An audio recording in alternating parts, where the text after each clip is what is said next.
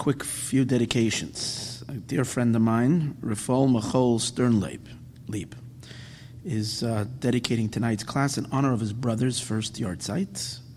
Just tonight, Chaf Aleph Adar. His name is Shloima Avram Lior Ben Menachem Mendel HaKoyin.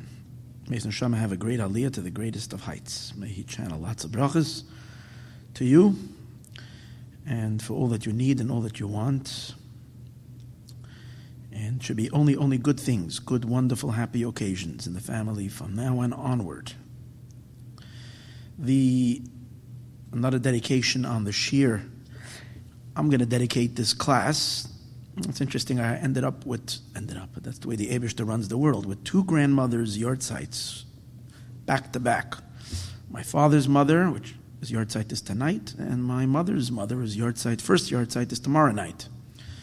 So, my grandmother's yahrzeit, my father's mother, which yahrzeit is tonight, her name is Chana Tzivia Bas Rabbi Yecheskel. May your neshama have a great, great, great aliyah, and the schus and the merit of all those who listen to the shir, and much brachas to um, everyone. And another dedication, and that's for my other grandmother, who's tomorrow night, Rivka Bas Rebbe Nachem Mendel. So may her neshama have a great aliyah, to the greatest of heights.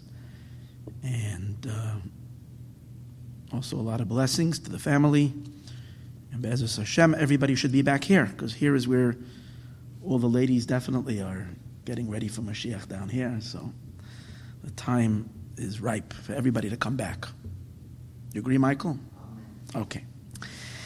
Um, the CD this week was dedicated by the Smolyansky family. And this is in honor of a grandmother whose yahrzeit is going to be the 23rd of Adar, Esther Bas Reb Naftali. Much, much brachas to the entire Smolyansky family. May she channel a lot of brachas to all of you for only good, happiness, and wonderful, wonderful things.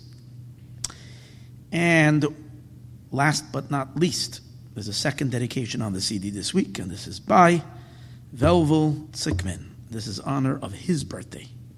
May the Ebershter bench him with a Shnaz Bracha and Atzlacha, the 26th of Adar. The Ebershter bench you Velvel with a Shnaz Bracha and Atzlacha, and only, only good, wonderful, wonderful things. Thank you. Um,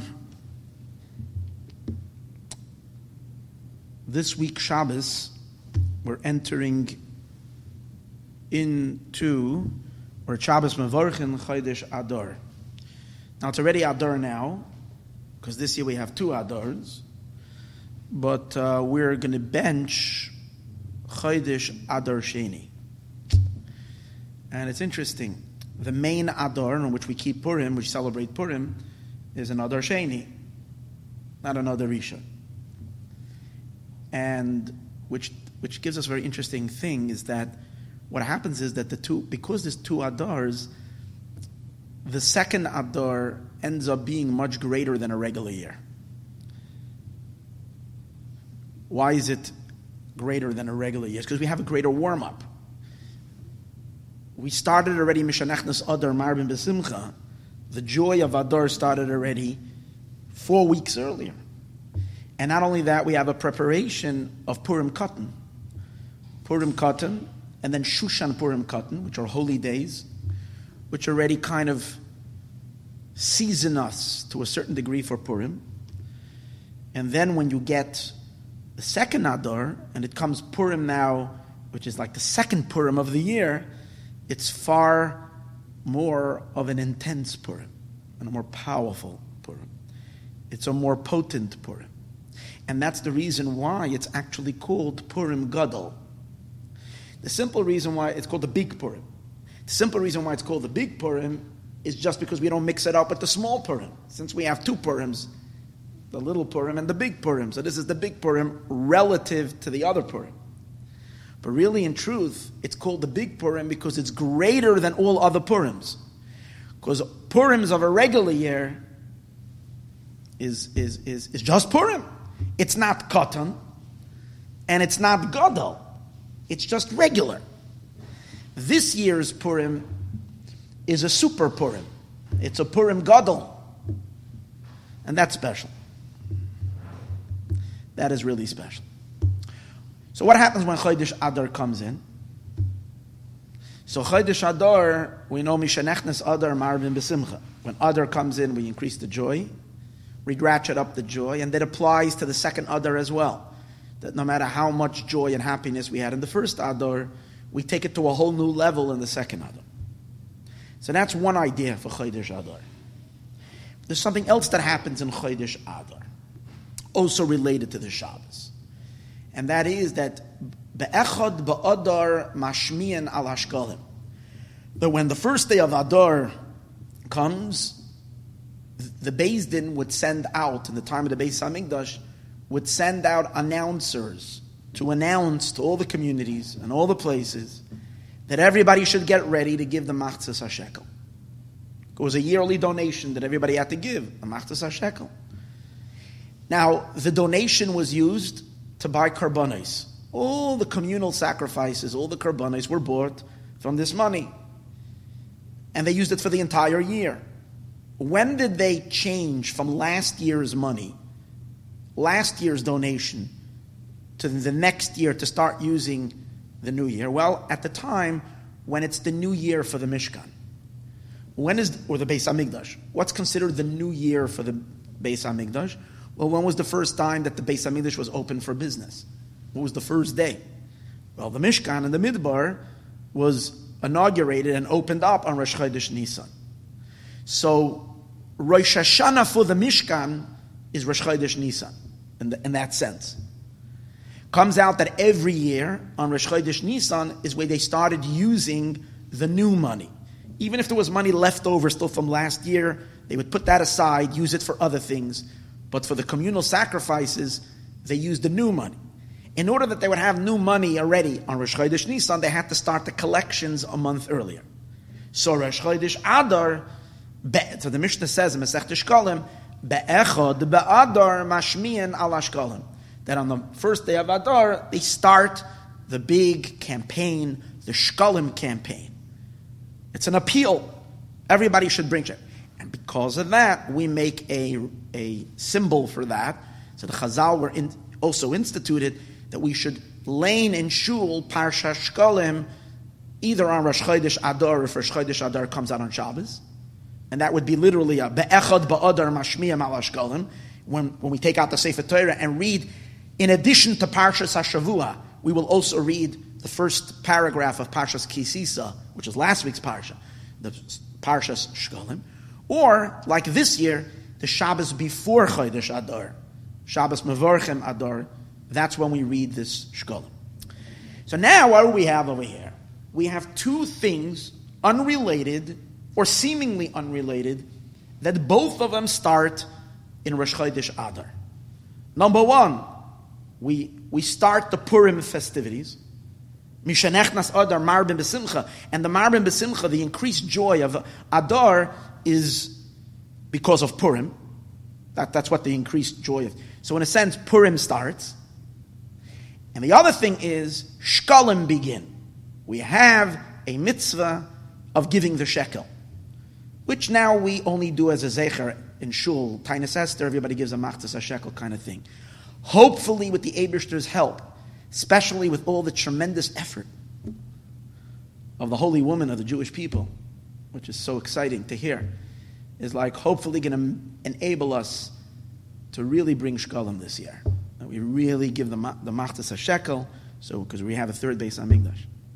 In any case, my question tonight is what's the relationship between these two seemingly unrelated things? Mishanechnes Adar Marbin Besimcha and um, the mitzvah of the first day of Adar is when we start the campaign for the Shkolim. Now, Shkolim and Purim, you don't really have to look too far. Everybody can figure it out. The Gemara says in Masechtas Megillah that when Haman decided to annihilate the Jewish people and said he's going to bribe Achashverosh, and he brought him 10,000 talents of silver, kikar kesef, so the Abishter laughed at Haman, and the Abishter said, You think you'll be successful using money to destroy my people, to destroy my children? I beat you to it, or they beat you to it. They've been doing a mitzvah in this month of Adar, when you want to destroy them, in the month of Adar, they've been doing already a mitzvah with shkalim way before you're coming with your shkalim. So their shkalim overpowers your shkalim. And therefore, you're going to be, you're doomed to fail. Oh, there we go. So we have already a connection between shkalim to, uh, to Purim. Because the shkalim is like the, the Gemara tells us, always that Higdim HaKadosh Baruch Hu Refuah Lamaka. That the Eberster always, Hashem always gives us the healing before, you know, a good nurse when they, or a doctor when they give you a shot, you know, they prepare already the band-aid or they're doing a blood that they already get it ready. So the Eberster does the same thing. He gives us the Refuah before the Makkah. So he gave us a mitzvah of Shkolim. Before we got the Zetz from Haman, that terrible decree, Hashem already uh, saved us by giving us a mitzvah to, to, uh, divert that decree or to annul that decree. That could be the connection. Problem over here is that then it's not the essential mitzvah of shkolim that is related to Purim. It's there's something about something that came out of the shkolim that that impacted Purim. Now, there's a schus of the shkolim that we started doing a few, uh, about a thousand years earlier, which gave us chusim, the merit of tzedakah that saved us from, uh, from, from, from the decree of Haman.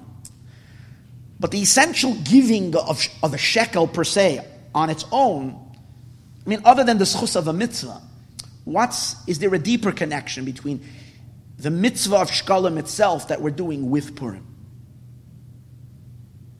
I'll be this on the simple level. The reason we begin shkalim in Chodesh Adar has nothing to do with Purim, as we said earlier. It's because we have to prepare the money to buy the korbanos, which is something that we start on new on Pesach, on Pesach, on Rosh Chodesh Nisan. Happens to be that Adar is the month before Nisan. And if it would have been Shvat, if the last month of the year would have been Shvat, then it would have been Shvat. In other words, the whole mitzvah of Shkolim doesn't have anything in it inherently to do with Adar. Or maybe it does. That's the question. Does it really have a connection? So let's see if we can find that connection. Not only that, we always know that the Parsha that we read, Parsha Sashavua, is always connected to the time that it's read. So when we analyze the Parsha, when we open up the Parsha, and we get, especially when we get to the neshama of the Parsha, to the soul of the Parsha, then we can see that in the Parsha is reflected the energy of that particular yomtiv, that particular. So what, what's the yomtiv that we're talking about right now? We're talking about Chodesh Adar, the joy of Adar, the shkolim of Adar, and how does that relate to Parshas Vayakel? And the truth is that this Vayakel theme of Parshas Vayakel is so pertinent and so exciting especially now, that it's unbelievable. And its connection to Shkolim, as we're going to see in a few minutes. So let's first analyze just a couple of questions regarding the Parsha, Vayakel. What's the theme of the Parsha? The Abishter asked Moshe Rabbeinu to build, to tell the Jewish people we're going to build a Mishkan. Moshe Rabbeinu comes off the mountain, and it's, it's the day after Yom Kippur, he just received the second luchais. Yidden did tshuva for the Cheta Egel. Moshe Rabbeinu just received the second tablets, the luchais. He comes down and he has a special mitzvah for the Jewish people. A project, a campaign. And what's that great campaign project? We're going to build a home for Hashem. Unbelievable. So he gathers all the Jewish people together. Vayakel Moshe.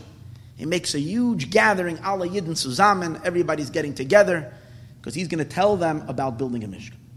But as an introduction to building the Mishkan, Moshe Rabbeinu warns them about keeping Shabbos. So the order of the Psukim and Pashas Vayakel, it begins with a gathering, which is very unique Because Moshe Rabbeinu is always talking to the Jewish people throughout the 40 years in the Midbar. He's always talking to them. He's giving them many mitzvahs. You're going to go through the parashas as we go through Chumash. Vayidaber Moshe, Vayidaber Moshe, Vayomer Moshe. Eh, Moshe is always speaking to them. But rarely do we have Vayakel, that he gathers everybody. You have that in Parshas Nitzavim, Atem Nitzavim, Hayoim Kulchem, he gathers all the Jewish people. Rashi says Parshas Kedoshim is special, so there was everybody was gathered. But even in those places, it doesn't say Vayakel that he went and he gathered everybody. And over here, Dafka, the Torah says Vayakel Moshe's call Adas Bnei Yisrael. So for some reason, right at this junction, and right at this point, it was extremely important that all Jews to get together. There should be a powerful achdus and unity of the Jewish people. So what's this junction? What's happening right now? Now let's continue. It seems like the main message that Moshe was giving the Yidden was the mitzvah of building a Mishkan. That's what we've been learning already in Truma Tetzaveh. But in Truma Tetzaveh, the earlier Parshios and Kisisa, we were learning Hashem commanding it to Moshe. And now Moshe is giving it over to the Jewish people. And that's the main thing. Technical um, issue, we don't want Yidden to chas v'sholem be so excited about the Mishkan. And as a result of that, maybe they'll be negligent in Shabbos. Because you're not allowed to build a Mishkan on Shabbos. The building of the Mishkan had to take place dafka during the week. So you have to warn the Jewish people that they shouldn't do what? They shouldn't do malach on Shabbos. That even the Mishkan, even though it's very important, don't do it on Shabbos. If that's the case, so the order seems seems incorrect. Should have first told us, Moshe commanding the Jewish people about the, the campaign, that they should bring the gold, the silver, and everything. And after he instructs them, he should say, by the way, all of this is not going to, is not, shouldn't interfere with Shabbos. And we take see that where, when Hashem instructed Moshe, when Hashem instructed Moshe in Parshas Truma Tetzaveh uh, Kisisa, Hashem first instructs about building a Mishkan. And only after the building of the Mishkan and Parshas Kisisa, Hashem says, V'shamru b'nei Yisrael es HaShabbos. That you should keep Shabbos. And that's, that's the same commandment that Hashem commanded Moshe in Parshas Kisisa. Moshe is relating it in Parshas Vayakhel. But when the Abishter is commanding Moshe, in which order is it that Shabbos comes after? And it makes sense. Because Shabbos is, a, is only a detail over here. Hashem is not giving us the mitzvah of Shabbos. He's giving us the mitzvah of Mishkan, which Shabbos is a detail. So give me Mishkan, and then give us a clause. By the way, footnote, keep Shabbos. That's what it makes, and that's why Hashem Taka did it. Why is in Parshas Vayakel it's the opposite? Moshe Rabbeinu speaks to the Yidden about Shabbos and then about the Mishkan. That leads us to a deeper understanding that what?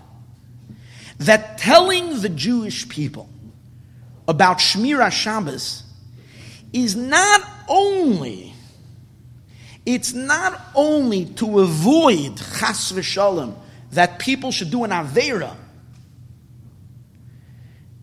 that they, that they should chas v'shalom be machal Shabbos when they're building the Mishkan. It's not only for that but it's actually an introduction for the building of the Mishkan. The Yidden will not be able to build a Mishkan unless they first have the message of Shabbos. Again, from the very fact that he puts this first, you can see that it was necessary. Building the Mishkan is something that is unaccomplishable if you don't first know and you don't have the mitzvah or the warning about Shmira Shabbos. So we need to understand the connection. Out of all the things that it tells us not to do on Shabbos, there's no details about Shabbos over here. All it says, let me read to you what it says about Shabbos, the beginning of Vayakil. It says, Azoy. Sheishes Yamim, Sheishes Yamim Teyasa Malacha, B'yoyim HaShviyi Lechem Kodesh. Six days work should be done, seventh day should be holy. Shabbos, Shabbos, in a double resting, Lashem, fine. Whoever does work will be put to death. Do not ignite any fires in all your in all your settlements Shabbos. Now we know the Alamat Malachas, 39 main categories of work. One of them is lighting fire. How come Dafka over here, as an introduction, as we're saying now, as an introduction to building the Mishkan, the one thing we are told is not to, is to is to be is, is, is not to light any fires.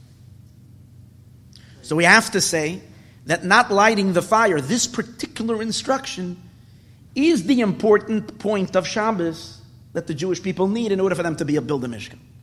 From all the inyanim of Shabbos, the one inyan that they really need to, the message that they need to go home with, so that they can use Shabbos as an empowerment to build a Mishkan, is not in the other Lamites Malachas, it's primarily in not lighting a fire on Shabbos.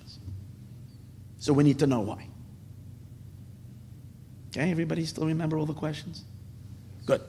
Now, one more thing. One more thing. One more detail. When it tells you that on Shab, that on six days you should work and on the seventh day you should rest, the way the Torah tells it to us is as follows: Sheishes yamim, six days, te'asem melacha. Work should be done. It's a little strange because the right diktuk should have been six days tasem melacha. You should do work. Shabbos, you should rest. The lashon te'aseh almost implies that the work gets done on its own. Six days, let the work get done. But that's not the case. Six days we work. It doesn't just get done on its own.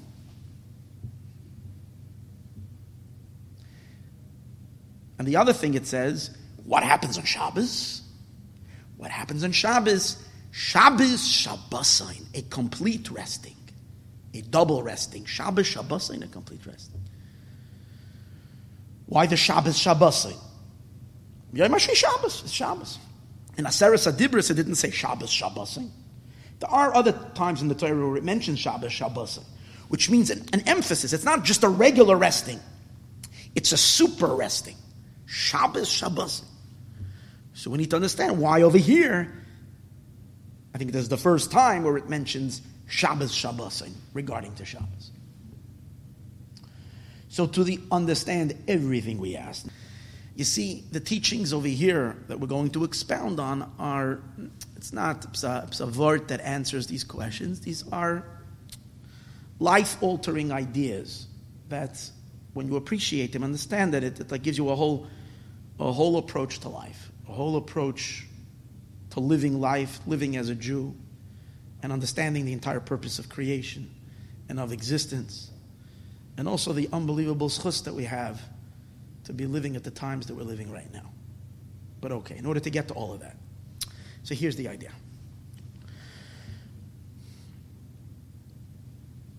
As I mentioned earlier, Rashi tells us that Vayakil happened the day after Yom Kippur. Lamachras Yom Kippur. The first Yom Kippur. Moshe Rabbeinu comes down the mountain. Vayakil Moshe. Why is this Vayakal happening a day after Yom Kippur? Because the making of the Mishkan, which is the project over here in this parsha, is the completion of Matan Torah.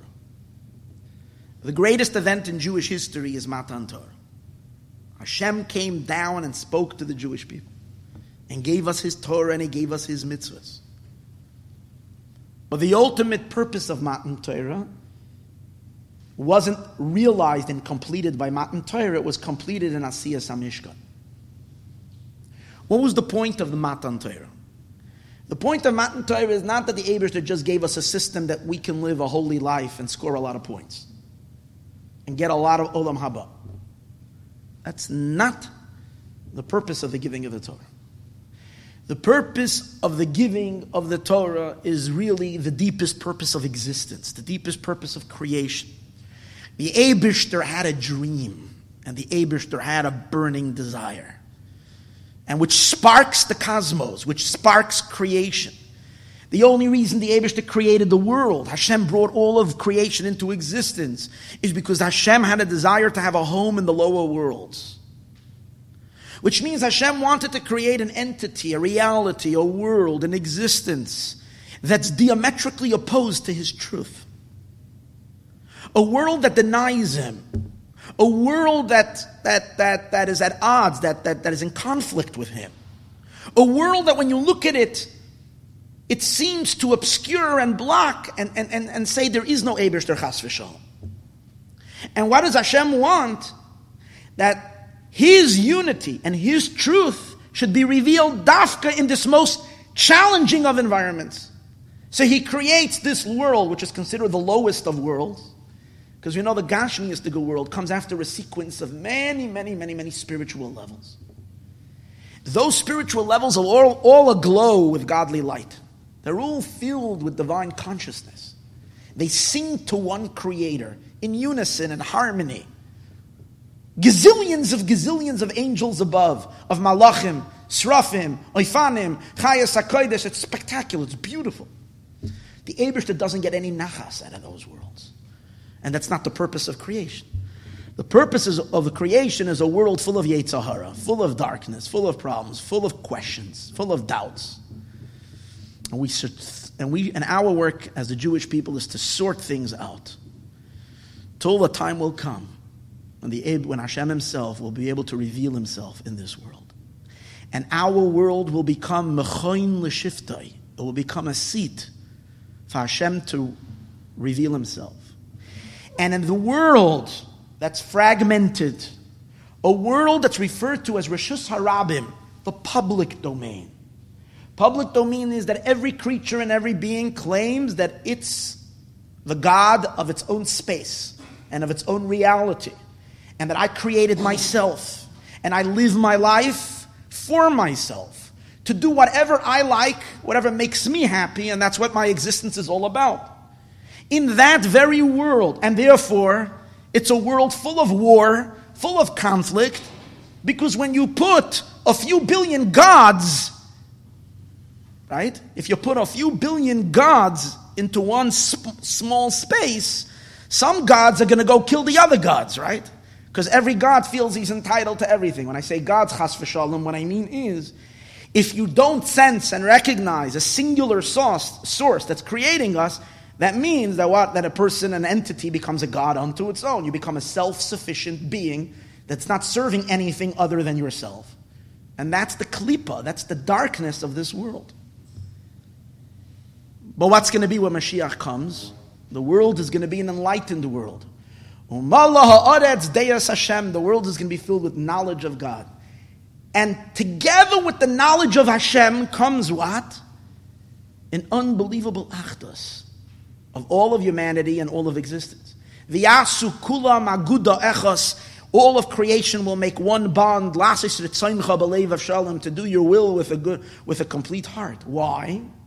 Because when every creature and every being realizes deeply, inherently, from its kishkas, from its, in, from its guts, from its inner being, that the Abishter is the source of its, his or her existence, of his or her life, and all everything that I own and everything that I possess is here and being given to me right at this very moment, yesh from absolute nothingness. And why do I breathe? Who gives me breath? Who gives me life? And every dollar that I have, and everything that I own, and every pleasure that I have, and every one Abishter gives it to me. For what purpose? For me to serve him. In a what? And for me to make a unique contribution that only I can make and no one else can make. But we're all like part of one symphony. Everybody plays a different musical, everybody plays a different instrument, but together we create music. And that music has to come from all the, all the different parts. But we got to work together. And that's only when we recognize there's the singular truth that bonds us all. And what's that? Hashem echad u'shma echad. So the main avodah in this world is to make from Rishus Harabim, from the world of the many, from the pluralistic world, a reshus liyachidei shel olam, for yachidei for the, for the, for the, for, for, for the for the singular one, which is Hashem, the singular true power of the world, and that's going to be revealed by Mashiach. To initiate, to initiate this whole this whole this whole process, it all begins by Matan Torah. Because when the till the Torah was given, Hashem was hidden, hidden, hidden way up there in Shamayim. And on earth down here, the pasuk says, "Hashemayim, Shemayim, Hashem." The heavens are filled with God's light. Va'aretz nasan libnei adam, and the earth He gave to people. And the early cultures, early peoples, until today, many people declare very loudly, "Azav Hashem es Hashem left the earth or there's or a question whether rather either whether, whether to begin with is an Abishter is a God. So the Medrash says an interesting thing when Hashem created the world, He made a machitza. Hashem created a border. Hashem created a wall, and Hashem said that no one passes this wall. What was the what was the content of the wall? The wall was that the spiritual, the spiritual, whatever is above the wall is holy and godly, infused with Hashem's achdus, and whatever is below the world is unholy. And that's why, and, that, and Hashem that you can't cross. That means you can't reveal Kedusha and truth below the wall, below the partition. And the Medrash gives a mashal to a king who divided his country into two parts, and he said anybody that lives in the north can't go to the south, anybody that lives in the south can't go to the north. Finished. Two, two, two can't pass. Then one day the king decides, you know what, I am breaking, uh, breaking the wall, but I'm, gonna, I'm opening up the border. So we can cross from one side to the other side. And I'm the one starting. And that's Matan Torah. Matan Torah is the first time there was a display of the divine down here in Olam Gashmi in this world. That was awesome. It was his galus. And what happened? What happened when Hashem came down on Har Sinai and he spoke? Eh, we all, we all melted, but in addition to that, everybody fell silent. The entire world surrendered. All of reality perceived that emes and that truth, even though it was only for a split, for a short while, for, a, for I don't know how long Matan Torah took, half an hour, an hour, whatever it was, but for that short period of time, all of creation was unified with absolute unity. Now, why doesn't that, why doesn't that suffice? That's only the beginning. The reason why that's not that's insufficient is because Hashem did it, not us. And anything that happens when you're not the one doing it and someone does it for you, it doesn't last. It's not true. It's not your truth.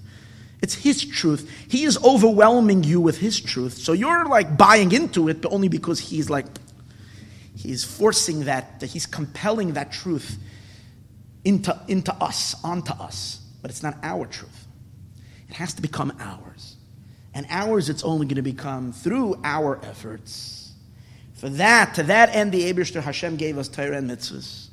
And we, the Jewish people, are an Am Echad, as we say in davening, Ata Echad, V'shimcha Echad, Umi Ka'amcha Yisrael Goy Echad. The next word is the most important word. Echad, you're one. Abish Hashem is one. Shimcha your name is one.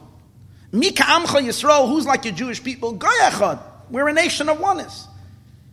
But the chiddush over here is that even though Hashem, Hashem is, is echad way up there, the uniqueness of the Jewish people is goyachad ba'aretz on the earth.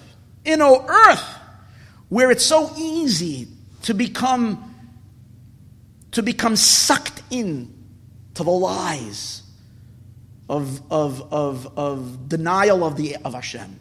It's so easy to become self absorbed. Instead of serving, directing your life to a service of something bigger and higher and truer than you, this world allows us to become completely caught up in, in, in, in, in, in the, in the tempor, in temporal pursuits of now, of here, of time and space. Do we forget that oneness? The chiddush of the Jewish people, the novelty Goyechad, we are a nation of one, ba'aretz even in the earth. That means we are megale, we reveal Hashem echad, ushma echad, which is our theme of as being a Jew. That's what it means to be a Jew. Shema Yisrael, Hashem Elokeinu, Hashem echad. That's all Judaism in one line. That our avodah is to reveal Achdus Hashem in this world through Torah mitzvahs. How exactly that works, listen to the other 3,000 shiurim on Ma'ayin Yisrael's website, um, in which we discuss this all the time. It's what mitzvahs are. Every mitzvah reveals the unity, Hashem's truth, in all aspects of life, in every nakud and every point. Okay. That's why the completion of Matan Torah, the second phase of Matan Torah, is making a Mishkan. First phase is Hashem comes down on a mountain, but that's phase number one. Achdus Hashem is revealed in this world. Hashem is, comes down here, but from above. Now you got to make a Mishkan. Mishkan is our work. So the first project that Moshe Rabbeinu gives us is what? Go home, gather your resources, take your stuff, your belongings, your possessions, and come back. Let's construct the Mishkan. Let's make the world holy. See what Moshe is really saying? Moshe is saying now, right after Matan Torah, let's, let's, let's begin the project of making the world holy. Holy might not be the best word for it because then it sounds like you're making the world otherworldly. No, let's begin the project of revealing the emes that's in the world. What's the emes? That everything is Hashem. And how will we do that? We'll use the physical resources to create a Mishkan. And that's the reason why, right after Matan Torah is over, now Matan Torah happened on Shavuos, but it wasn't over on Shavuos because it took 40 days for Moshe to learn the rest of the Torah. Then we had a mishap, and we, and, and we made an egel, so it took another 80 days. Finally, Moshe Rabbeinu got the second Luchas, went on Yom Kippur. So now Matan Torah is over. Immediately, the next day, what happens? We got to build a Mishkan. Now's the time to start that work of unifying creation from below. So take, but here, here, so here we see an interesting thing. Since the making of the Mishkan is the completion and the culmination of Matan Torah, the giving of the Torah, it is for that reason that the that now at this point the, the Jewish people needed to come together. Because we find by Matan Torah, the introduction to Matan Torah was what? Vayichan Sham Yisrael Negadahar. There was just an unbelievable moment. Rashi says that even though we went out of Mitzrayim and we saw the miracles, yet every time we came somewhere and we camped, the natural, animalistic, selfish nature of human beings popped up. Because when you wanted to pitch your tent in the midbar, you understand, you realize you're going in a midbar over there, so there's rocks and stones. So this guy runs around, he finds himself a nice little smooth spot, you know, to make his little tent. And then other one said, I got it, right? And then they start disputing, there's a fight, and there's a dispute, and there's arguments, and so on and so forth. We understand the quarrels that happened. Rashi says every time they camped until that point, and when are you fighting? When you're self centered. That's when you're fighting.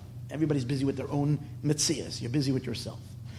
By Matan Torah, mysteriously, right before Matan Torah was the only time when they came to Har Sinai, something unbelievable happened to the Jewish people. All their machlokes and all their arguments and all their quarrels dissipated, and suddenly everybody stood ki echad All the Jewish people stood with an achdus. We stood with a powerful unity and oneness, like one person with one heart. That's phase one of the giving of the Torah. In order for, and the reason is, what's the reason? Simple. If our Avodah, through the giving of the Torah, is to make unity in the world, to unify all of creation and all of the world, we have to start with the unity of ourselves. Those Yidden first have to be unified as one entity, and as we, the nerve center of creation, are unified, come together with a perfect unity, then we can translate that unity into the world as well. But first, there has to be unity within us. And that's why the first phase of Matan Torah, Vayichan Sham Yisrael, ah, now when we got to phase two, which is building the Mishkan, which is actually putting it all into action, Moshe Rabbeinu had to accomplish a second time the unity. So that's why from all parshas of the Torah, it's dafka over here. Vayakhel Moshe es kol adas b'nei Yisrael. Moshe Rabbeinu gathers everybody, men, women, children. Everybody was unified. Everybody became Again, ki'ish echad b'lev echad. But here the unity was even deeper than by Har Sinai, even stronger than on Har Sinai. How was the unity so strong, so powerful, Dafka over here, more than in Har Sinai? Is because over there they were unified. All, they all had a singular desire. They had a leiv echad. What unified the Jewish people? Now, Jews don't need something to unify them. Gentiles need that. Jews don't need that because we're inherently one. Oh, but what was our, how did that inherent unity reveal itself? In our singular desire to meet our Creator. We all suddenly felt, suddenly all the narishkeit, all the foolish, everything else became petty and ins- the moment we arrived at Har Sinai, it's not like everybody had space exactly for their tent to, to put it in a way where there wouldn't be a stone. There, there was a reason for all the arguments, just like in all the other, all the, you know, you took my parking spot. all, those same arguments were all, you got the shady spot. I wanted to come. There's, there's this, you realize in the desert, so there's like one Joshua tree over there. Like 10 Jews want to go around because a little shade. Oh, they had an Aniyak covered, so it doesn't, it, doesn't, it doesn't apply. I don't know, whatever else there's reasons to fight for. It, all these things were there, it's just that no one cared about it because everybody was focused on one thing. Neged everybody was looking at that mountain. We were waiting to see what's going to happen at that mountain. And that was so all consuming. We were f- so overtaken by that powerful yearning of our neshama to the Abishter. And, that un- and that's what unified. That's brought out our achdus. But over here, the unity expressed itself not in a very spiritual yearning, but in a physical action. And that's amazing. How did the unity, what, where did the, the unity manifest? Vayakhel Moshe, Moshe gathered them to do what? That they should go home and take their jewelry, their belongings, their money, and they should bring their money for a singular project. Now, hear the amazing thing about this. What do people fight about most. What is the cause, sadly, for families breaking up, for brothers and sisters fighting? What is the cause for good friends and neighbors and people that are.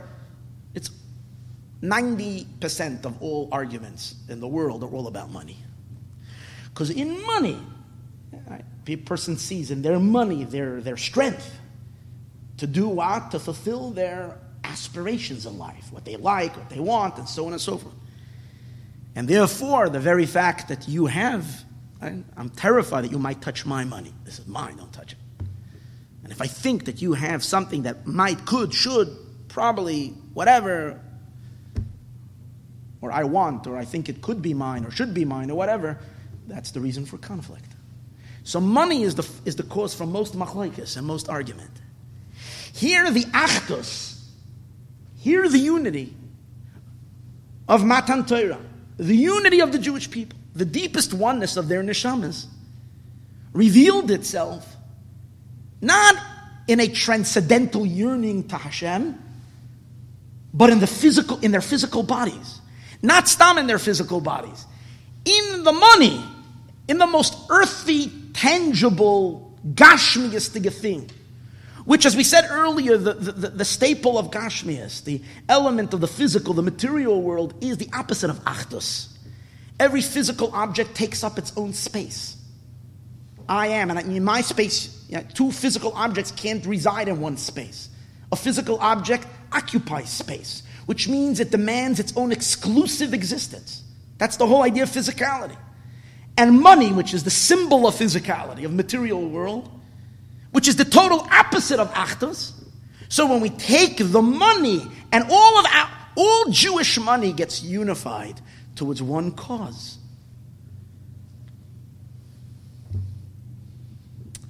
That's the highest achdus. Because it's the achdus of Hashem expressing itself, permeating the world, not remaining above the world, permeating the which is the whole purpose of making a Mishkan. And that's why we'll also understand something really, really, really amazing. When did Moshe Rabbeinu gather the Jewish people? We said the day after Yom Kippur. And Rashi says, Beriditoy menahor, when he came down the mountain. So, what's the significance of that? We know that Yom Kippur is a day that we all make friends with each other. What do we do before Yom Kippur? It's one of the things we ask for forgiveness, just in case we, you know, we offended someone, we insulted someone, we did something wrong, we fought, we, we fought, we had a quarrel, whatever. So we make up. We ask for forgiveness. And Yom Kippur in the in the in the, in the, in the Machzor, we say it's a Yom, it's a day that we all let go of our own grudges, we let go of our things, we all are be'achtus, and we say in davening v'yasu kulam aguda echos lasis ritzoncha. All Jews come to shul, all Jews get together. Especially Beruchnius, a little deeper. We know that on Yom Kippur, the deepest part of our neshama is revealed. It says that there are five levels to, a, to our neshama. Five levels, dimensions to a Jewish neshama. Nefesh, Ruach, Neshama, Chai, and Yechida. Five levels of soul. And on a, a, regular day, we only have access to three. Nefesh, Ruach, Neshama, so we daven three tefillahs. Shabbos, Rosh Chodesh, it's a holy day, Yom Tiv. We have access to a higher level called the Chai. And then only in Kippur we daven five tefillahs. And we also have five inuyim, five inflictions. Yom Kippur is a day of five. Because what happens in Yom Kippur, the fifth dimension is revealed. What's the fifth dimension? The fifth dimension is the Pintele Yid. The fifth dimension is the spark of the Abishter that's, that's in each and every one of our neshamas. And that spark of Hashem is absolutely one. That's the point where all Jews are one. We're not two, we're one. Yom Kippur, what's the finale of Yom Kippur? Ne'ilah. And, what, and what's the finale of Ne'ilah? Everybody screams with all their heart and soul, Shema Yisrael, Hashem Elokeinu, Hashem Echad. And at that one second, there's just one neshama. The Jewish people are at that one second, one soul. They and Hashem are totally one at that moment. It's the highest moment. But how do we have that? We're very far from our bank accounts. We're very far from our businesses. We're far from all material things. We completely detach from the physical world to unify, to stay, to be in a state of achdus, similar to the achdus that the Jewish people had at the foot of Har Sinai. We leave the world of fragmentation. We leave the world of discord, the world of strife, and we elevate to a very high spiritual level where we have no problem being one. The question is, what's, what's the morrow of Yom Kippur? That's the question. What happens the day after Yom Kippur? You know what happens the day after Yom Kippur? We go down the mountain. We're going back into the world. When we go back into the na- everyday life, and everybody goes back, ishtachas gafnoi, everybody goes back to their vineyard, ishtachas teinosoi, to their own fig tree. Let's translate vineyard and fig tree in today's world, you go back to your emails and to your WhatsApps and to your all other mishagas that we all have our own businesses, our own life, and our own occupation. Huh? It's very possible that we lose the unity. So if you take a see, what do we do on the day after Yom Kippur in order to keep and maintain the unity every year? We go ahead and we build the sukkah. And what the sukkah really is, it's translating the unity of Yom Kippur more down to earth. Sukkot is such a, it's such a yomtiv of achdus. The Gemara says all the Jewish people are fitting to sit in one sukkah. Really, a sukkah has no barriers, has no walls. You have to have a few walls in a sukkah, but technically, every Jew hypothetically can sit in one sukkah. It's an achdus. All Jews come together in a sukkah. Daled Minim expresses even more the unity. The fact that even though there's four different types of Jews, we all bond together. That's the chiddush. It's one thing to be unified in Yom Kippur. That's from where we draw our koyach to be one. We reach, we strip away the externalities of our personality, of our, of our external, of uh, the, the outer human, the outer person, to reach the deepest inner core of our nefesh Elokis, chelik Once we expose that, our job is to bring it down. That we remain unified even when we all go our own way. And that's exactly what Rashi says. When did Moshe Rabbeinu unify the Jewish people? Vayakhel Moshe. Moshe gathered the Jewish people. L'machras Yom Kippur. It's a day after Yom Kippur. Beriditoy min Har represents you're in an elevated state. You're in the, you're in the clouds. The pasuk actually says the clouds covered the mountain. So Yom Kippur, a Jew is in the clouds. You're high up there. A day after Yom Kippur, you come down from the mountain. You go back into your office. You go back into your home. You go back into your daily shopping. You go back into the everyday grind and grime of life. And yet, Vayakhel Moshe, Moshe gathered all the Jews. In what? Not only does he gather us to maintain the Achdus, even when we come down the mountain, but actually even stronger. We use the fragmented, the source of our, the, the source of our discord, which is money, and we use it for a singular project, for, for something that's going to unite us. What united the Jewish people at that moment? What united them is that they all ran home to get their materials, their donations, and they were all running to one singular address. Where were they all running? They're running to the Mishkan. They all want, that means that the money themselves drove them to the Achdus, drove them to the unity. So money is amazing. Money can be the biggest, biggest fall for a person. It can be a, a slippery slope. And on this other time, money can raise a person to the greatest heights. The, the, the, says from one of the big tzaddikim, I forgot already who, or maybe Reb Zusha of Anapoli, I'm not sure, but one of the big tzaddikim. In a sulam mutzav arza, it says by Yaakov Avinu, sulam, a ladder, stands on the ground.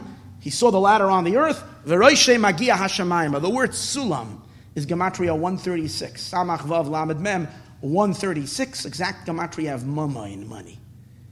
So money is, has, has the option. It can, it, it, can be, it can bury a person in the ground. Arza means in the ground. Spiritually, it can completely destroy a person. It can destroy families. It can rip people apart. At the same time, money can be a powerful, powerful unifier. Our generation was blessed with the merit of giving tzedakah like there's never been before. One of the other things that, that, that, that separate people today in a way that we're so, that could be a source of separation is I don't have it now with me. That little gadget, right? Our phones. So you walk with people. It could be 20 people in a room by. I could be five, 300 people by a chassan. you see that? And people are just everybody's in their nose in their phone, right? So it's a thing that is in a, sense separating. You, you're, you're in your own. You can be in company of so many people, but you're in your own world. And think of the beauty of what we have today. I'm just noticing. I see. My father told me that he's beginning to see all the Chassidish schools are also catching on to this.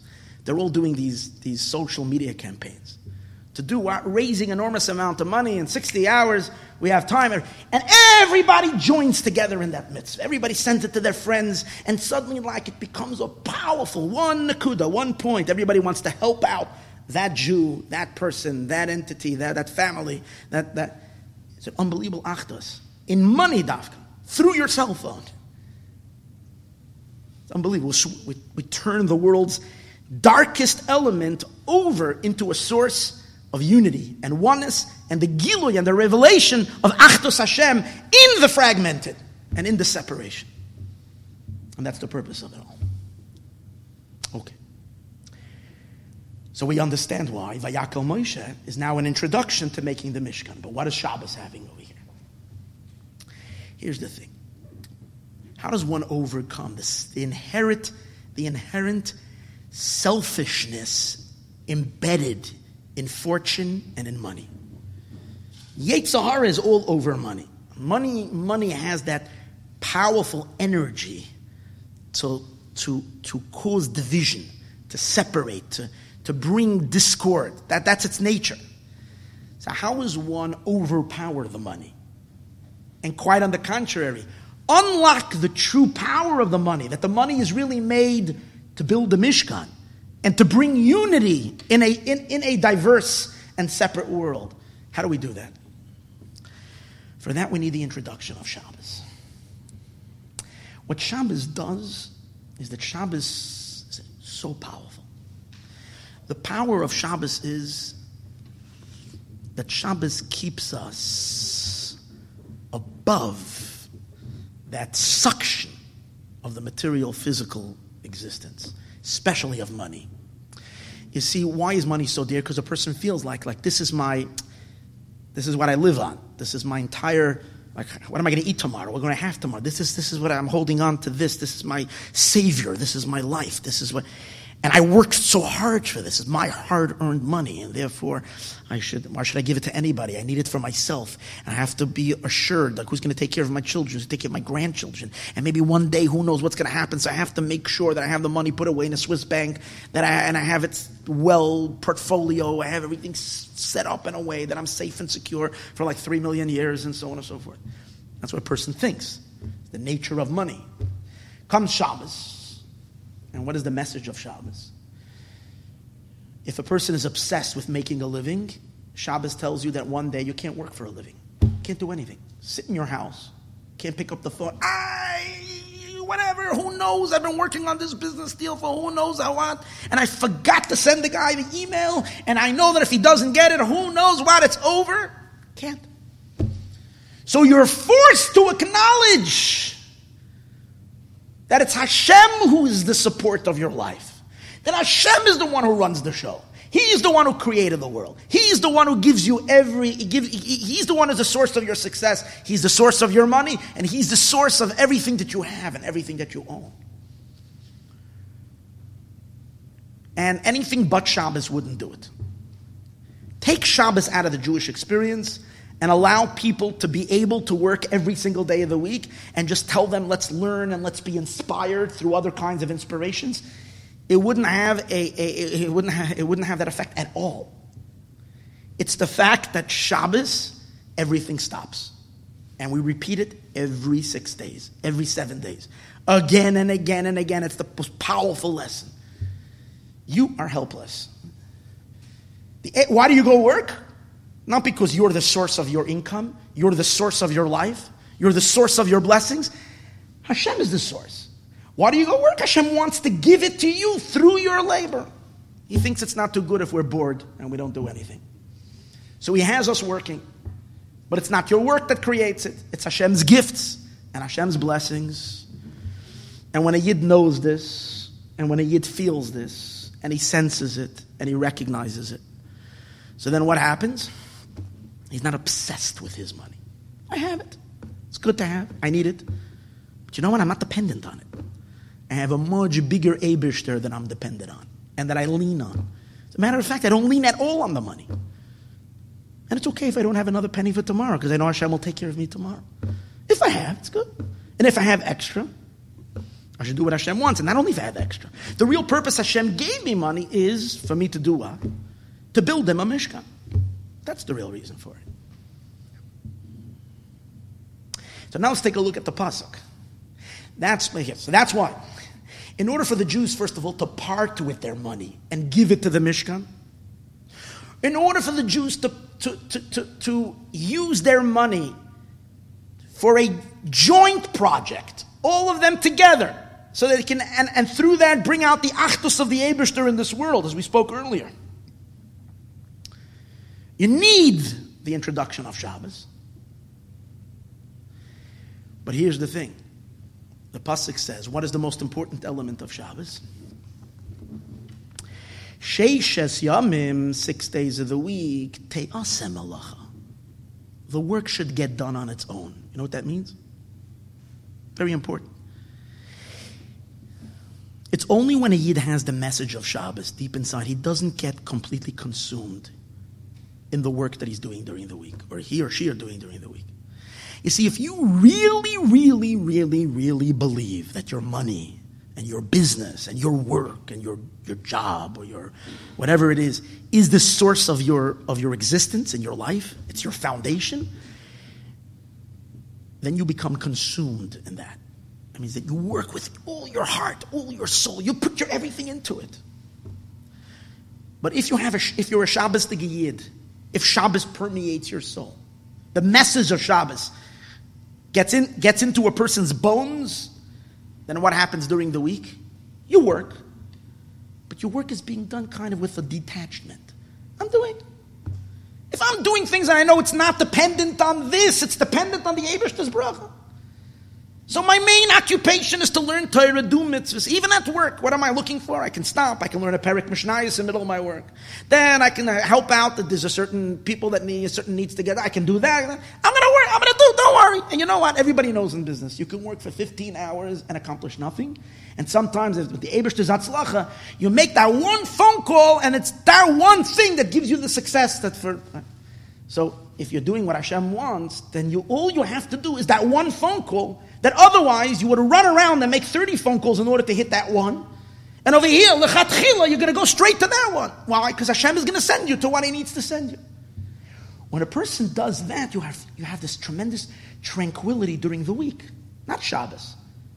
During the week, you're also tranquil. That's the meaning. You let the work get done. You're not doing it. It's as if it's happening on its own. And then, what happens? You're a Shabbos Yid even during the week.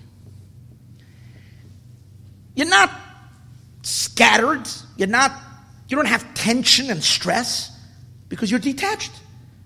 So even during the week, you're a Shabbos Yid. So when it comes Shabbos, Shabbos is not Shabbos. When Shabbos comes, it's Shabbos Shabbosim. It's a much stronger Shabbos. It's a, it's a real Shabbos. It's not like if Shabbos comes, you collapse, you fall down, you're, uh, I'm resting. No, you're resting already during the week. You're on vacation during the week as well. You're not stressed out. Because it's Shabbos. Shabbos extends over the week.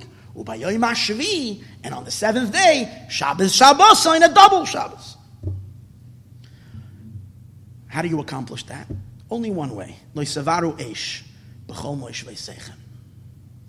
Don't turn the heat on. Don't put fire on. Fire means passion. means in all of your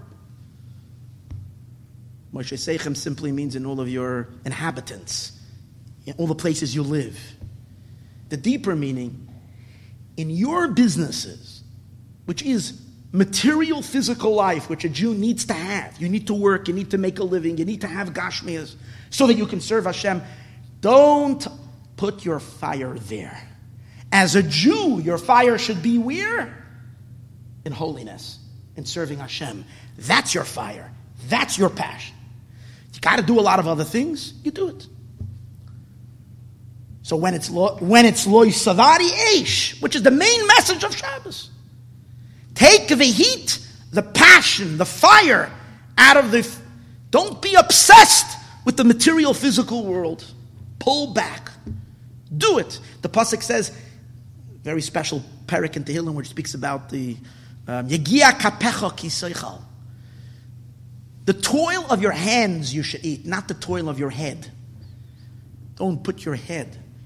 The fifth Chabad Rebbe, Reb Shalom Dov Ber, had a chassid who went into the business of boots, kaloshin. And he came to the Rebbe once for a yechidus, for a private audience. And, uh, and he was asking you, you know, questions about his business and so on and so forth. And the Rebbe says, gezen ayid hatafis in kaloshin. Aber akop in kaloshin. In other words, in English, he said, a yid, a person has their feet in their boots, but a head in the boots. A head doesn't belong in your boots. The spiritual meaning in that. A Jew doesn't have to put his head in his work. Remain above, remain aloof. And you know what? You're not going to lose anything. It's not like you think you're going to be versa barsher to be a millionaire and have a lot of money. is going to have it with a tiny little bit of work. And whoever is not basher for whatever reason, all the work and all the labor is not going to add. You have to make a shtadlos, do a shtadlos, just because the Abish said to do a shtadlos. Don't buy into the lie that the physical world creates as if there is something other, there's some other power than, than Hashem. And then you can build a Mishkan. So now we find the tremendous flow of these psukim. Vayakhel Moshe gathering all the Jew, Jewish people, Ba'achdus together. The ultimate project is that we should take our monies, our physical resources. That means after Yom Kippur, meaning down in this world, back down here in the concrete world that's so, as we said earlier, so disjointed. And we work together to unify it and reveal Hashem Echad. But the only way to do it is if you don't become consumed in it. If you, If, you, if you're consumed in the material world, it's going to eat you up and pull you into the fragmentation, splinter you as well. A, a beautiful Jew who belongs to Hashem, to, a, to an Am Echad is going to become, a, like a Haman says, mefuzar and You're going to become scattered in a million pieces. That's not. Then you can't fix the world if you yourself are not unified. Now we'll quickly connect it both to Purim and to the, the Chatzi, the Machzas HaShekel we said earlier, the story of Purim, You see, the Shkalim have the same message that we give. Every year we give a Machzas shekel. The shekel has the exact same message. The thing about the shekel is that we all give a Chatzi shekel. Two, two, two characteristics about the shekel. One characteristic about the shekel is that every Jew only gives a half a shekel. You only give half. The other thing about the shekel is that everybody gives the exact same amount talking to, to Yidden and you're asking for a donation, shouldn't we, shouldn't we separate and say whoever can give more, give a lot? The rich should bear the burden, the burden of the of the of the of the of the uh, of the tax of the of the project. The poor schlepper doesn't have too much. Let him give something. Why over here do we say hadal everybody equal? Why is that? But why? And the reason, yeah, you're right, it's achdus, but why? Because the Machzas HaShekel is as follows. The Avodah of Machzas HaShekel represents that you're only half. Half, with another Jew, you're complete, but also the other half of you is Hashem. Every Yid is Neshama is a chelik l'kaimi mal mamish, is a little piece of Hashem.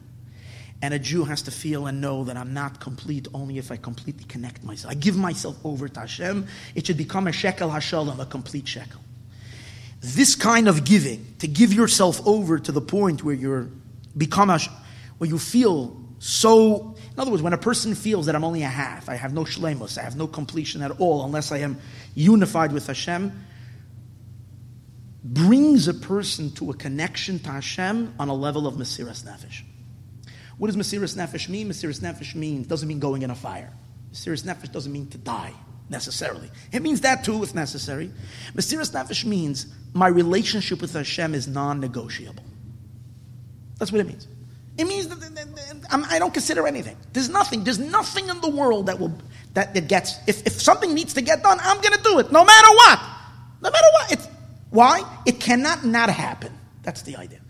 And that you can only feel if you feel if you feel that you're a Metzias, if you feel you're a somebody or a substantial being, and there is Hashem and great, then okay, it's nice to be connected to Him.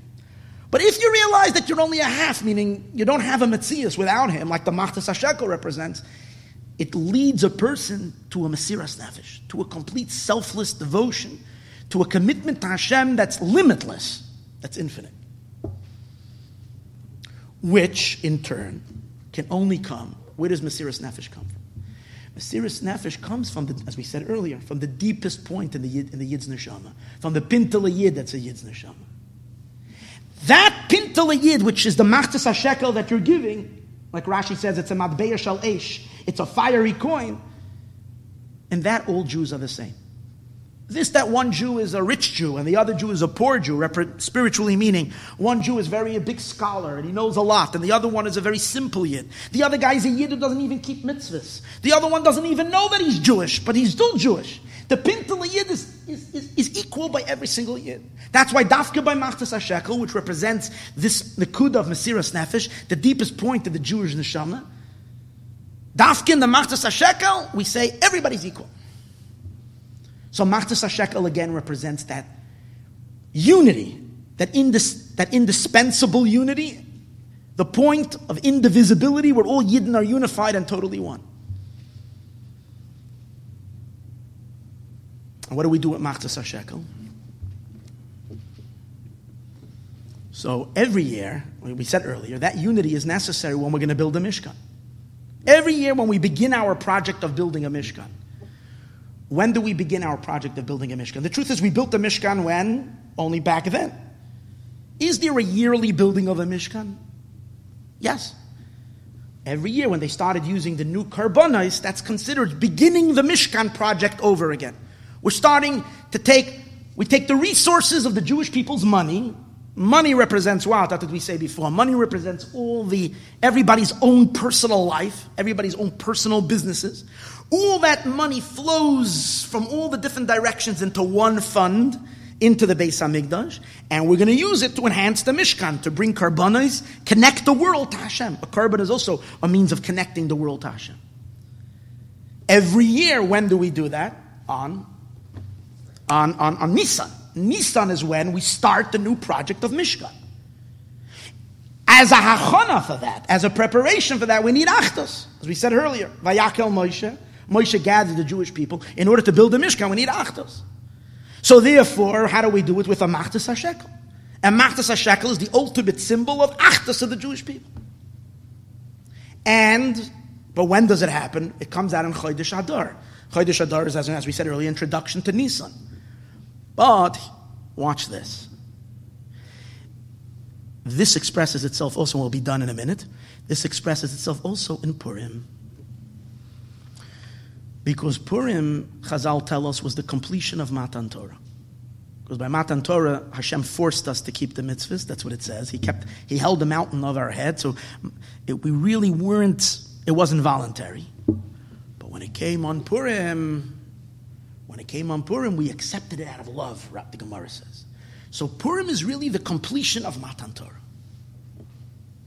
What happens a day after Matan Torah? What did we say? What happens the day after Matan Torah? Vayakhel Moshe as Kaladas b'nei Yisrael. Moshe goes and gathers the Jewish people. In other words, Matan Torah gives us the empowerment. What's, what's Matan Torah? Matan Torah is Hashem coming down here in this world, empowering us to reveal His unity in the world. So just like after Yom Kippur, Moshe Rabbeinu comes down, gives us the project of making a Mishkan. And that project of making a Mishkan begins with what? First an Achdus, then through that Achdus we build the Mishkan. So on Purim we have the same thing. Where do we see that on Purim? On Purim, all the Jewish people are united.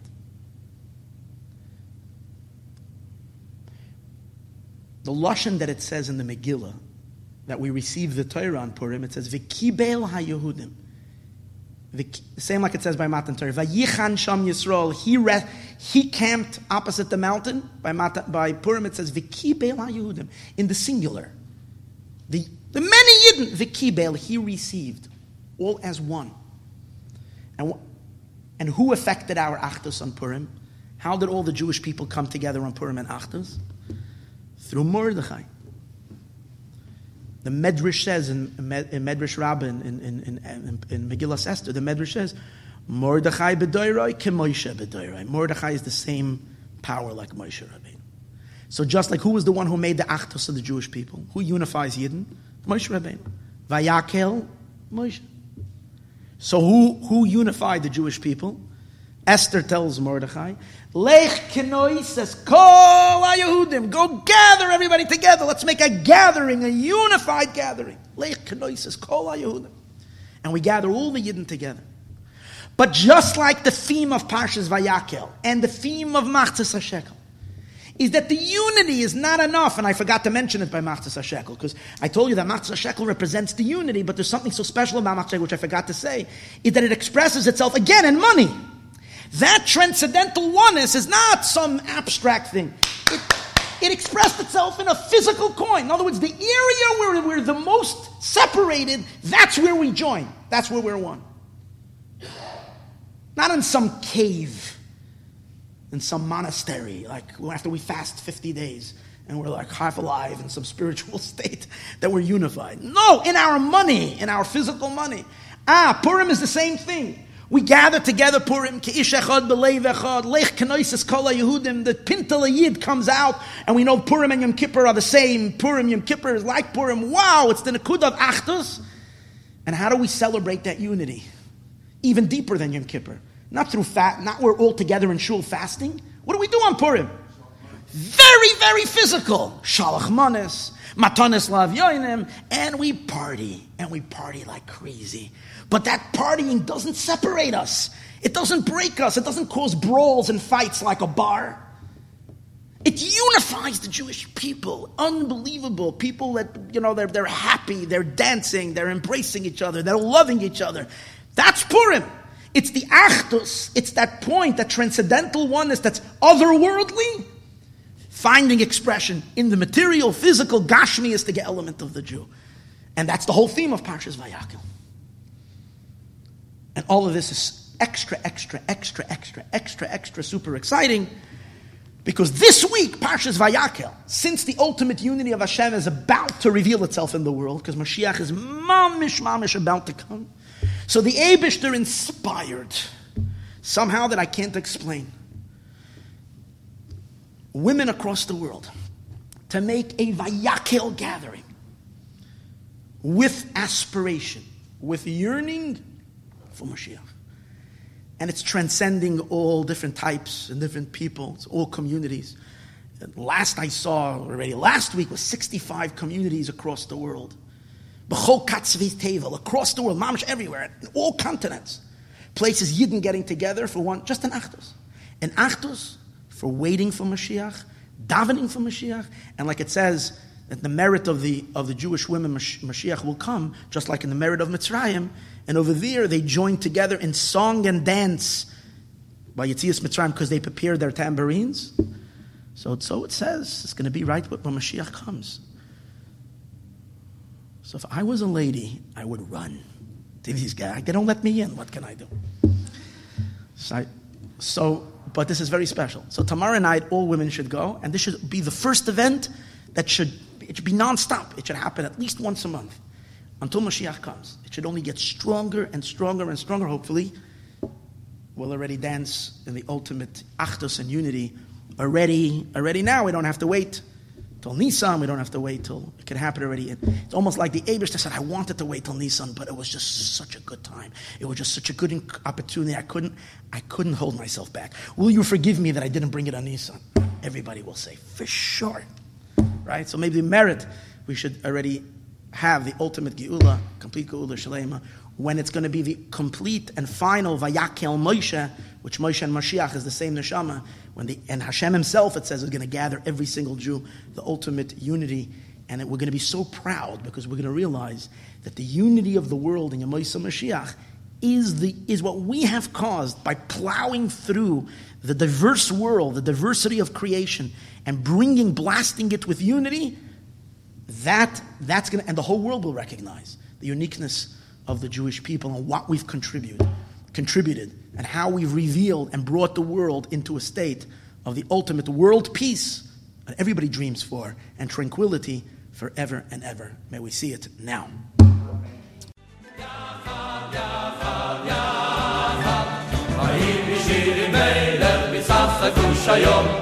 יחד שבטי צלועי Magin bishir beyler, isafsa kuşayon, yafan yafan.